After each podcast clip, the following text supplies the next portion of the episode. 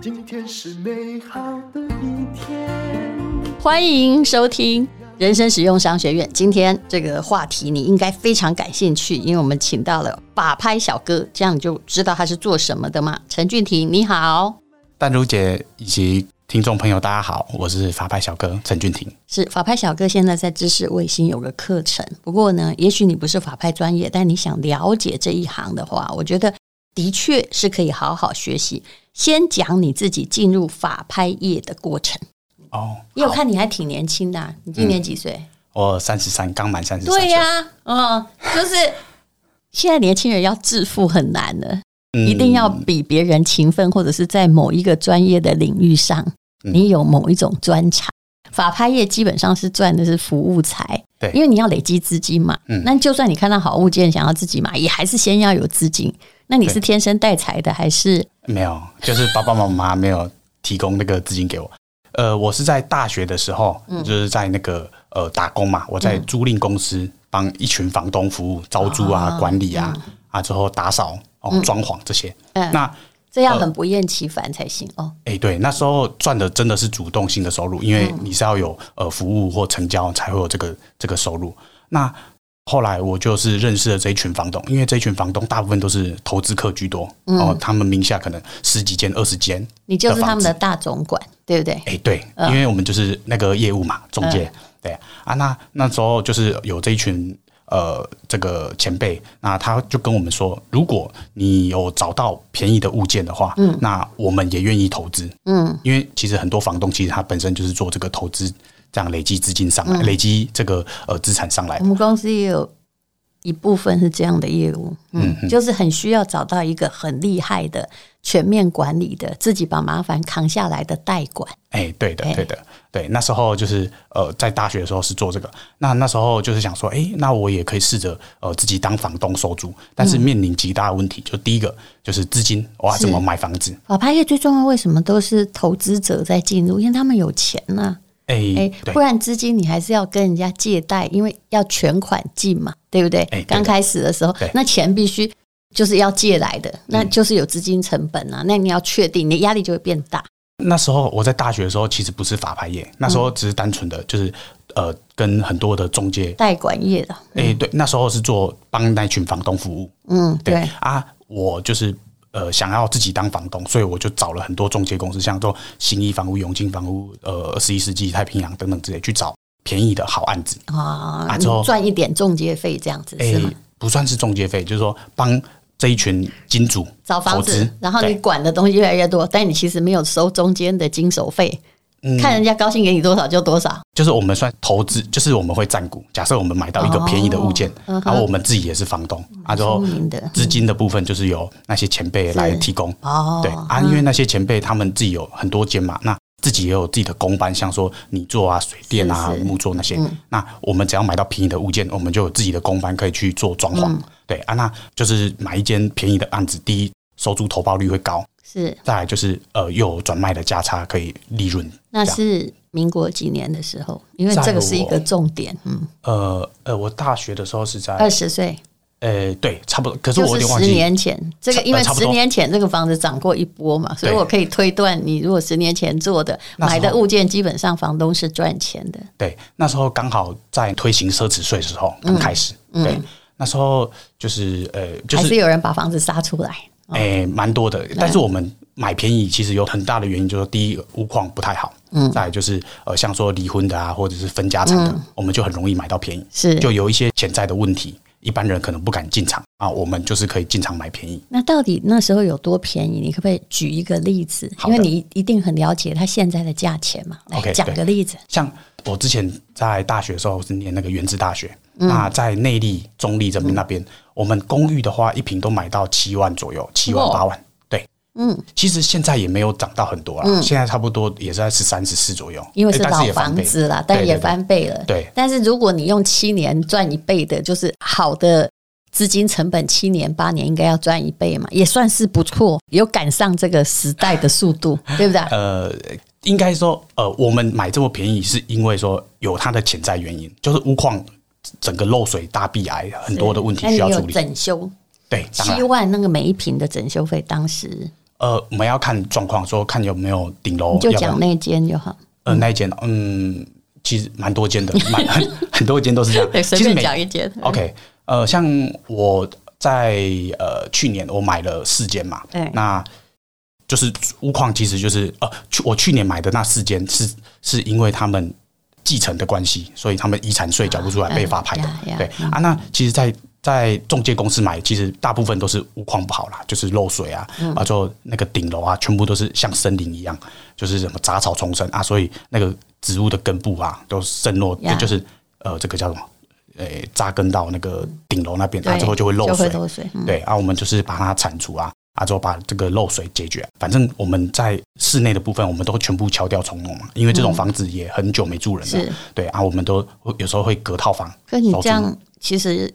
一平七万，有的装潢现在隔起来一平都不止七万呢。诶，一平七万是我们一整间的哦。啊，如果是装潢新的话，我们一间套房大概抓三十五到四十万左右的装潢成本。那总共可以几间？呃，看平数，假设二十七平的话，我是知道每一平的加工成本到底最多花过多少？哦，呃，加工成本哦，诶，我我们要看说我们要做什么产品。假设说我们是要做套房型的。收租型套房，那比较贵啊。对，那个比较贵，所以我们一间厕所再加五平的房间，就是等于说五平的房间有一间厕所的话，那我们一个二十七平的公寓大概可以做五间。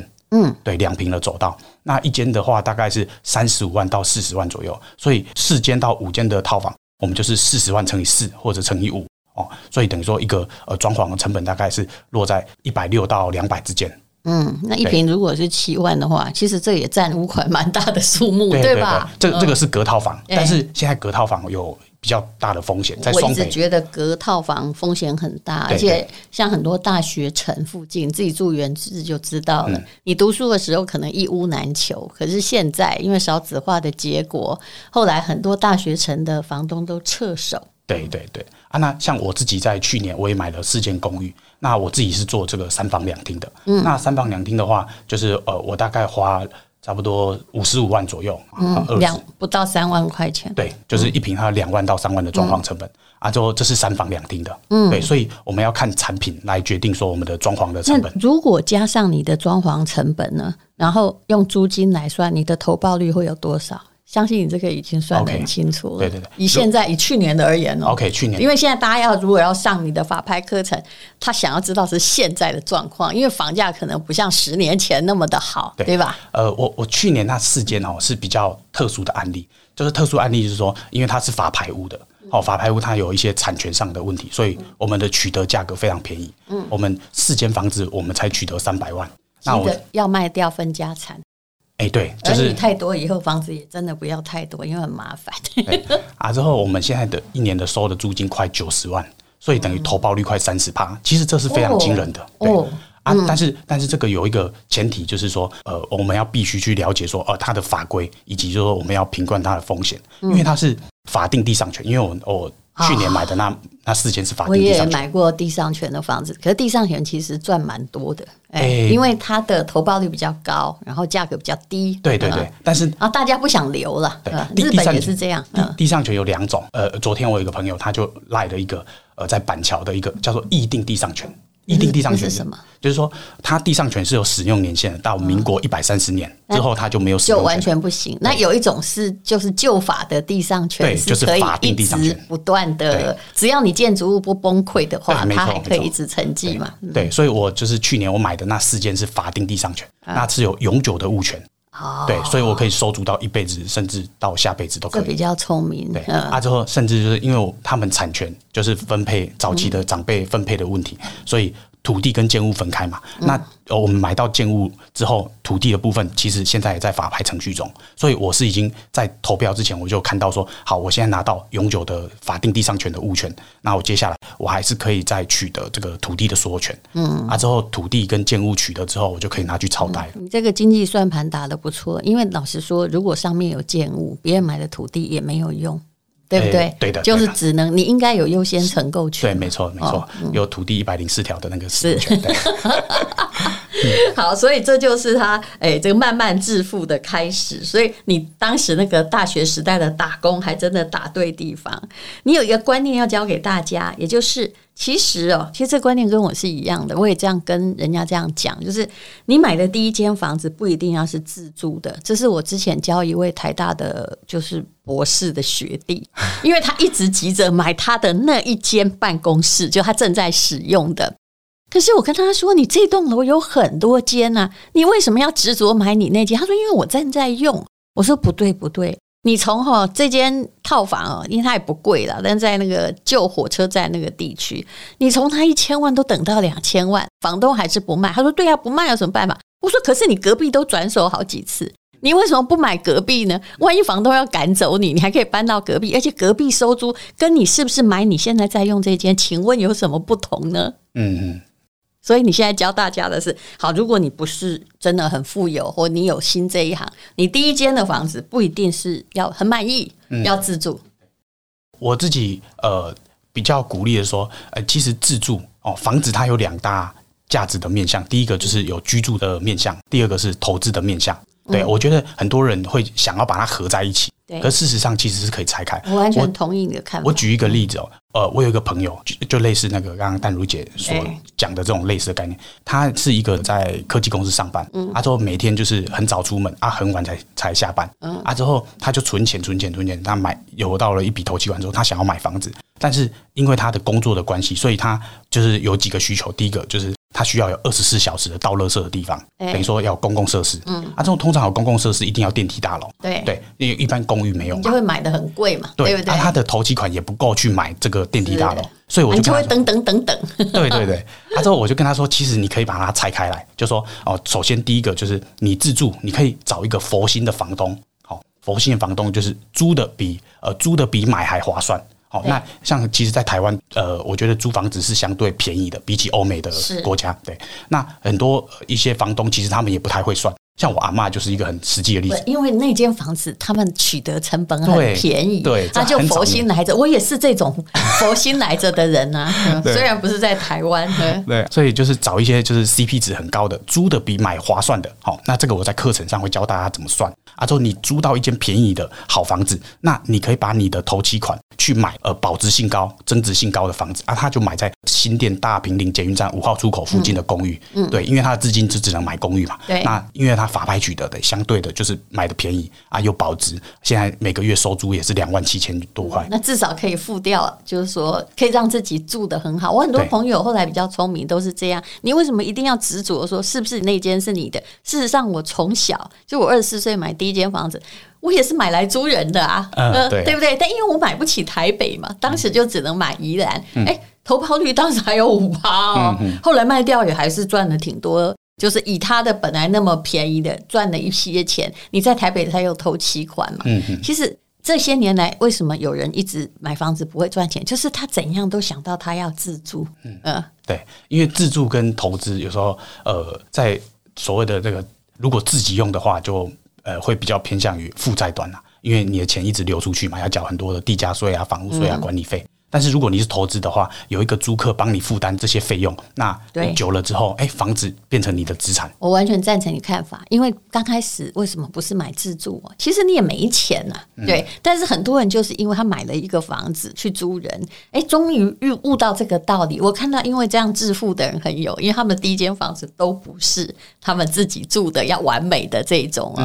然后有的现在还在租房子，但他房子很多间哦。嗯，那么。以这个法拍业而言哦，到底怎么样去判断房屋的价值？我想大家有一个疑问呢，就是因为法拍的房子也出过很多的社会新闻嘛，买错的人嘛，小白进去也很惨，嗯啊，你有没有失过手呢？就判断错误有没有？呃，失过手，但基本上哦，在法拍的市场里面，我们都会在投标之前做好最详尽的调查。怎么调查？怎么评估？像说，因为我们当然大家要去看课程了，但是现在可以简单的告诉我们一下。OK，呃，在法拍屋分成产权跟使用权两个不一样的东西。那在一般的中介，我买一个房子，因为它是双方都意愿嘛，一个愿买，一个愿卖，所以没有所谓的纠纷问题，很少。好，那基本上在法拍屋就基本上是欠债的居多，欠银行钱啊被法拍。那呃屋主原原债务人还是住在屋里面，嗯、所以我们在得标之后，我们会申请做所谓的强制执行。嗯、那强制执行的话，呃，法院会给我们使用权，哦，嗯、那就会产生很多的纠纷，因为原屋主可能不想搬。或者是他有很多的理由，所以他没办法搬家。好，那就会造成就是使用权上面比较难取得，好，困难度会高一点点啊。但是产权的话，就基本上，因为我们是跟法院买嘛，法院是一个政府的单位，那在法院会呃得标之后给我们所谓的权利移转证书，那我们拿着权利移转证书，就代表说我们已经。确确实实取得百分之百的产权了，嗯，那所以在法院购买法拍屋，产权是不用担心的，嗯，但是比较担心的就是使用权。那使用权我们就可以去呃做一些旁敲侧击，像说我们会去问邻居，因为邻居住在那边在地十几二十年了，都会知道说啊邻居的状况，好，这是第一个。在问里长。哦，或者是说问那个债权银行哦，因为有时候像那个呃，我们不太知道说，哎，里面的状况的话，我们有时候会去问债权银行。像我之前有一个案例，就是债权银行是土地银行，我就打电话给那个土地银行的债管部，就转到这个业务，那业务就跟我说，因为。债务人，债务人的一些相关的状况，因为当初他跟贷款的时候都有签一些资料，是他就跟我讲一些债务人状况，而且他们都留照片呢、啊。哎，对对，对，就说呃，他会告告诉我说，哎，这个人好不好处理啊？按年纪大概多大啊？之后呃，怎么样跟他协商会比较好？对，所以就用这种。几个方法可以更很了解说，呃，这个里面的屋况，但是这个有时候也只仅止于就是我们在呃猜测啦，因为实际状况还是要真的等投标了之后，我们才能知道。还有一个就是说，因为法拍屋它是经过漫长的呃诉讼才会进到法拍市场，嗯、所以我们可以在法院的呃判决书里面去判决公告里面去找一些呃债务人相关的资料，对不对？可以等，不是说慢慢在那里等，就觉得这间快要法拍了，这个房子还不错。哎、欸，基本上我们都是看法拍市场，就是已经出来的，我们才会进去。对啊，那如果说还没出来的，这个又要再就是再等很久，再推到上一层。上一层就是说，假设好，他现在跟呃。地下钱庄借钱，那即将还不出来了。嗯、那我们这个可以先去，呃，在法拍之前先去跟他沟通、嗯。你有一个看房子的评分顺序跟加权比重，我觉得这个做的不错。就是地段百分之七十，重点还是地点，地点嘛，对，不对？要不然你买在一个没有人要住的地方哈，也很尴尬，再便宜都没有用。嗯、再来就是环境，对，然后百分之十哦。就环境是二十趴，屋况管他去，反正法拍屋都不好。那这是怎么算？哎、其实法拍屋不是不是都不好，有一些法拍屋是非常漂亮的，它就比较贵呀。哎、欸，就是它它可能有因为法律的因素很难，就是比较便宜。就像我举一个例子，像呃之前那个呃在内湖那边有一个案子，是屋主是犯了一些刑法。啊，好，他可能从事诈骗集团啊，之后他房子被限制登记，限制登记的意思就是被检察官给呃，就是注记起来，就是除非经过我检察官的核可，不然这个房子是不能动的。对啊，但是因为他还是欠人家钱嘛，所以被法拍了。那就是我们等于说，限制登记还在，对，限制登记还在啊，但是因为我们之前有打过。诉讼已经有相关的判决，就是我们只要得标了之后，检察官应该要把呃限制登记的，因为他不动产是被他扣押嘛，那应该要把把这个扣押的权利移转到就是拍定金额。嗯，对，所以因为有这个判例之后，哦，在限制登记上面就会相对的比较好取得。那那个案子就是因为限制登记的关系，所以呃，我那个前辈取得之后，他赚了七百多万，而且它屋况非常的漂亮。因为通常哦，诈骗集团的房子，他们装潢都是用的很富丽堂皇。你以后可以拿来卖我。哎，呃，这个这个哈，就是呃，我我自己看过限制登记的物件，其实真的屋况都非常漂亮。真的，对，哎，这个好妙哦，这个倒是我没想到。而且都卖的很便宜，因为没有人敢进场。对对，怎么办？我已经快要想跟你交朋友了。还有就是说，我说这个地段环境屋况，这个呃比重的部分，我是。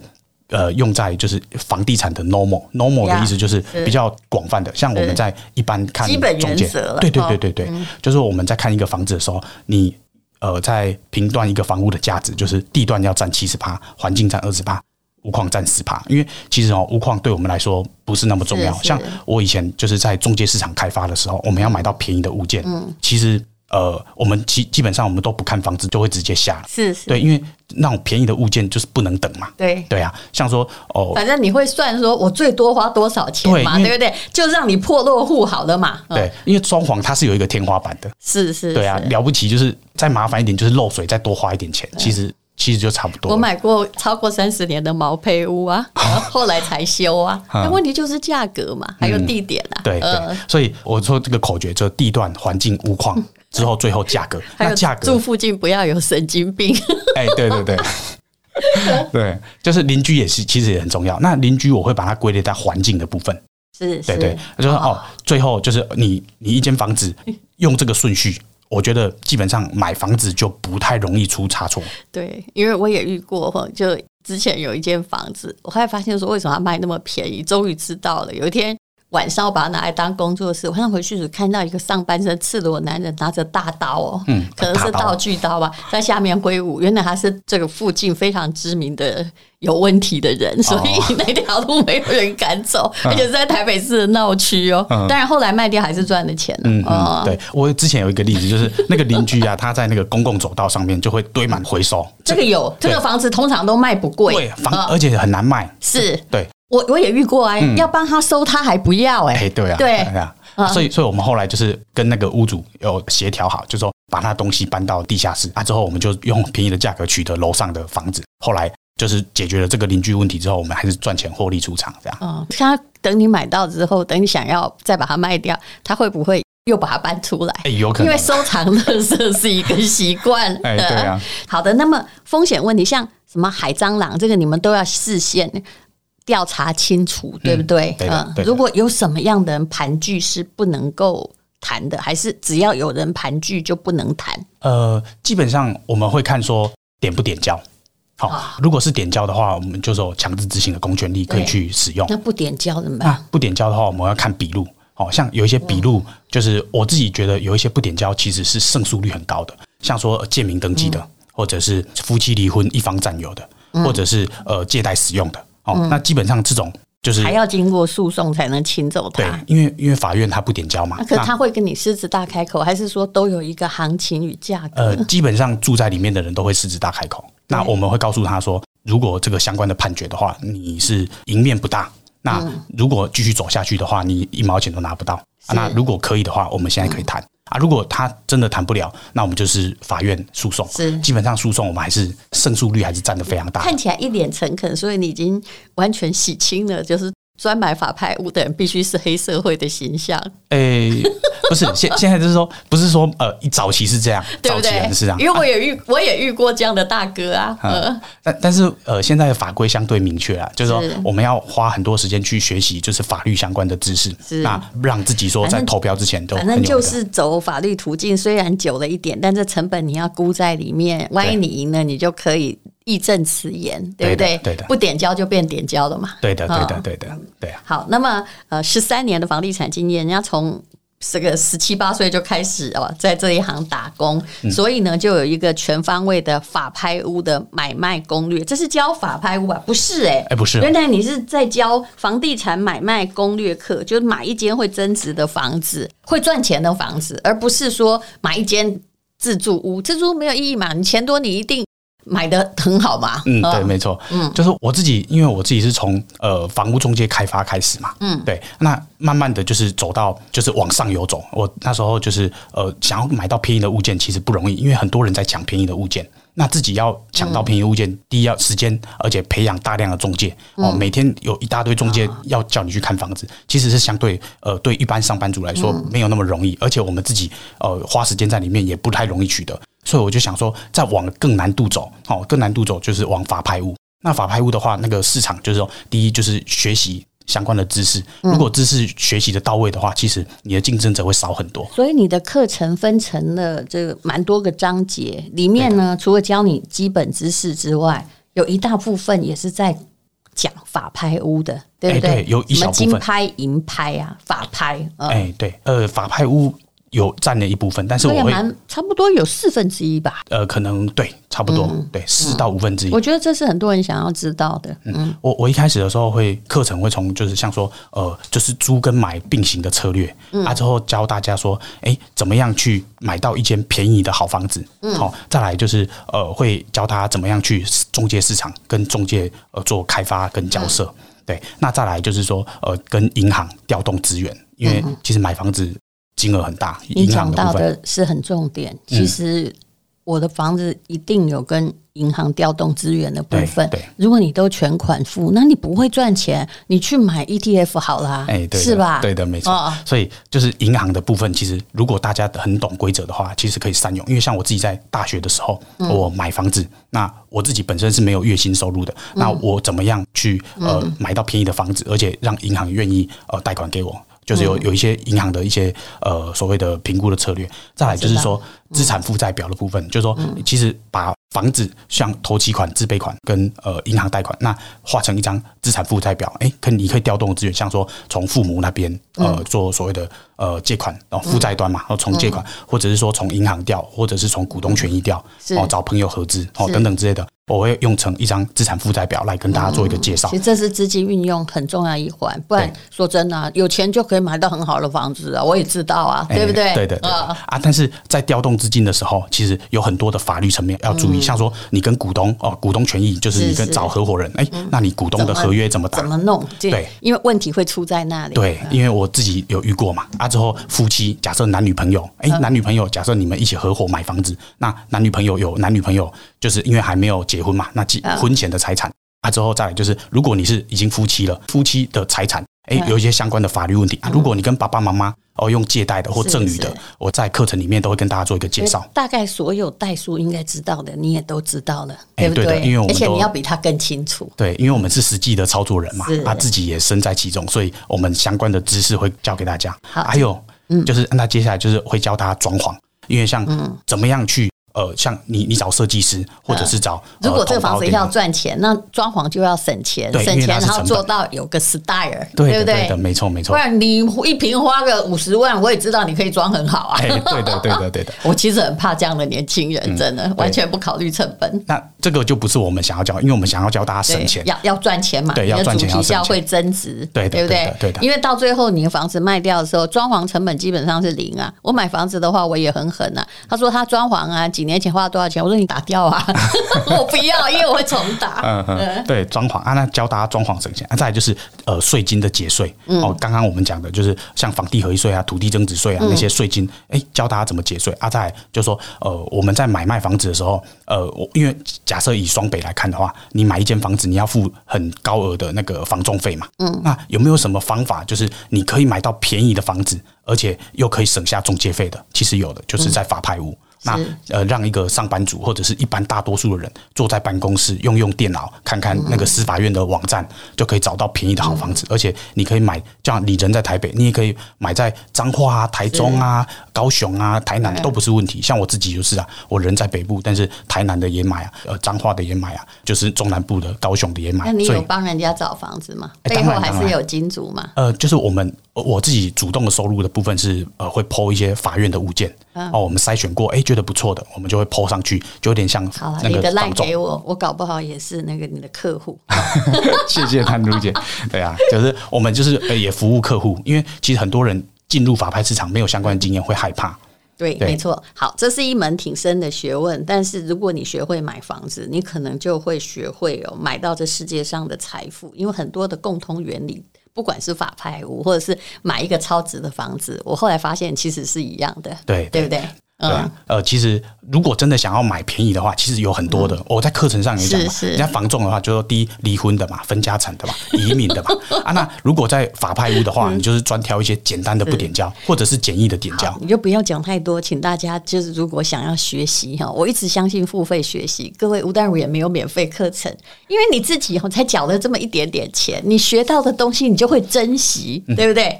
好，那现在呢？人生实用商学院跟知识卫星哦有谈过，如果你想要买法拍小哥陈俊廷的课程，只要输入哦房地产三五零，你看他今年才三十出头，真不容易啊，就可以折三百五十元。那预购期间如果购买这个真正的名字哈，不是法拍屋，叫房地产买卖攻略课。选一间会增值的房子，还可以享受优于五折的优惠。那请你看资讯栏的链接。嗯、谢谢法拍小哥，谢谢丹如姐，谢谢各位听众。今天是勇敢的一天，没有什么能够将我为难。今天是轻松的一天，因为今